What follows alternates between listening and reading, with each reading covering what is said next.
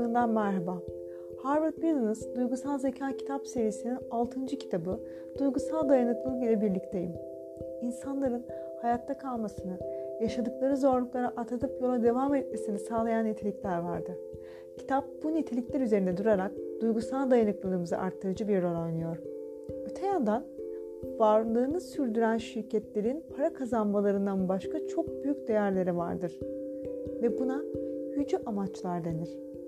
Strateji değişebilir ama değerler değişmez ilkesi iş dünyasında özellikle duygusal dayanıklılık için hakim olmalıdır diyor. Şimdi size bu kitaptan bir sayfa açıyorum. Bakalım bizi nasıl bir hikaye bekliyor. Büyük zorluklar söz konusu olduğunda soğukkanlı ve karamsar diyebileceğimiz bir gerçeklik bilincine sahip olmak çok önemlidir. Organizasyonlarda duygusal dayanıklılık üzerinden giderek gerçeği kabullenmenin derin anlamına hep birlikte bakalım. 11 Eylül 2001'den önce ünlü yatırım bankası Morgan Stanley, Dünya Ticaret Merkezi'nin en büyük kiracısıydı. Güney Kulesi'nde 43 ve 74. katlar arasında toplam 22 katta 2700 kişi çalışıyordu. O korkunç günde ilk uçak sabah 8.46'da Kuzey Kulesi'ne çarptı. Morgan Stanley bir dakika içerisinde binayı tahliye etmeye başlamıştı. İkinci uçak 15 dakika sonra Güney Kulesi'ne çarptığında bankanın yer aldığı katlarda hemen hemen kimse kalmamıştı. Bu saldırıda doğrudan hedef olmasına rağmen banka sadece 7 çalışanını kaybetti. Bankanın ikinci kulede olması elbette büyük bir şanstı. İlk saldırıda ofiste vurulan finansal hizmetler firması Cantor Fitzgerald'ın elemanlarını kurtarmak için yapabileceği hiçbir şey yoktu.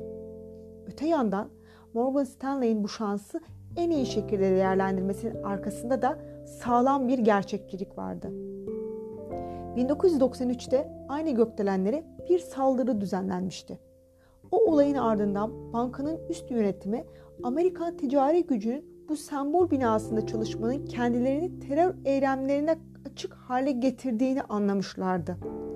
Korkutucu gerçeği anladıktan sonra mikro düzeyde bir hazırlık programı uygulamaya koydular. Çoğu şirkette güvenlik tatbikatları hafife alınır.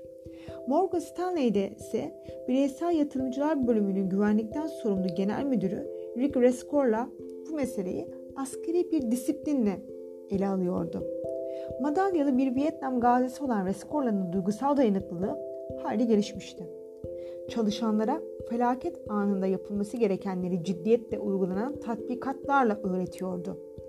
11 Eylül'de o felaket yaşandığında Rescorla, Morgan Stanley çalışanlarını sükunetlerini yitirmemelerini, tatbikatlarda defalarca tekrar yaparak öğrendiklerini uygulamalarını anons ederek bazı bina sorumluları ise insanlara her şeyin yolunda gittiğini söylüyordu. Sonraki aylarda hayat hikayesini ayrıntılı şekilde öğrendiğimiz Rescorla ne yazık ki bu saldırıda hayatını kaybeden 7 kişiden biri olacaktı.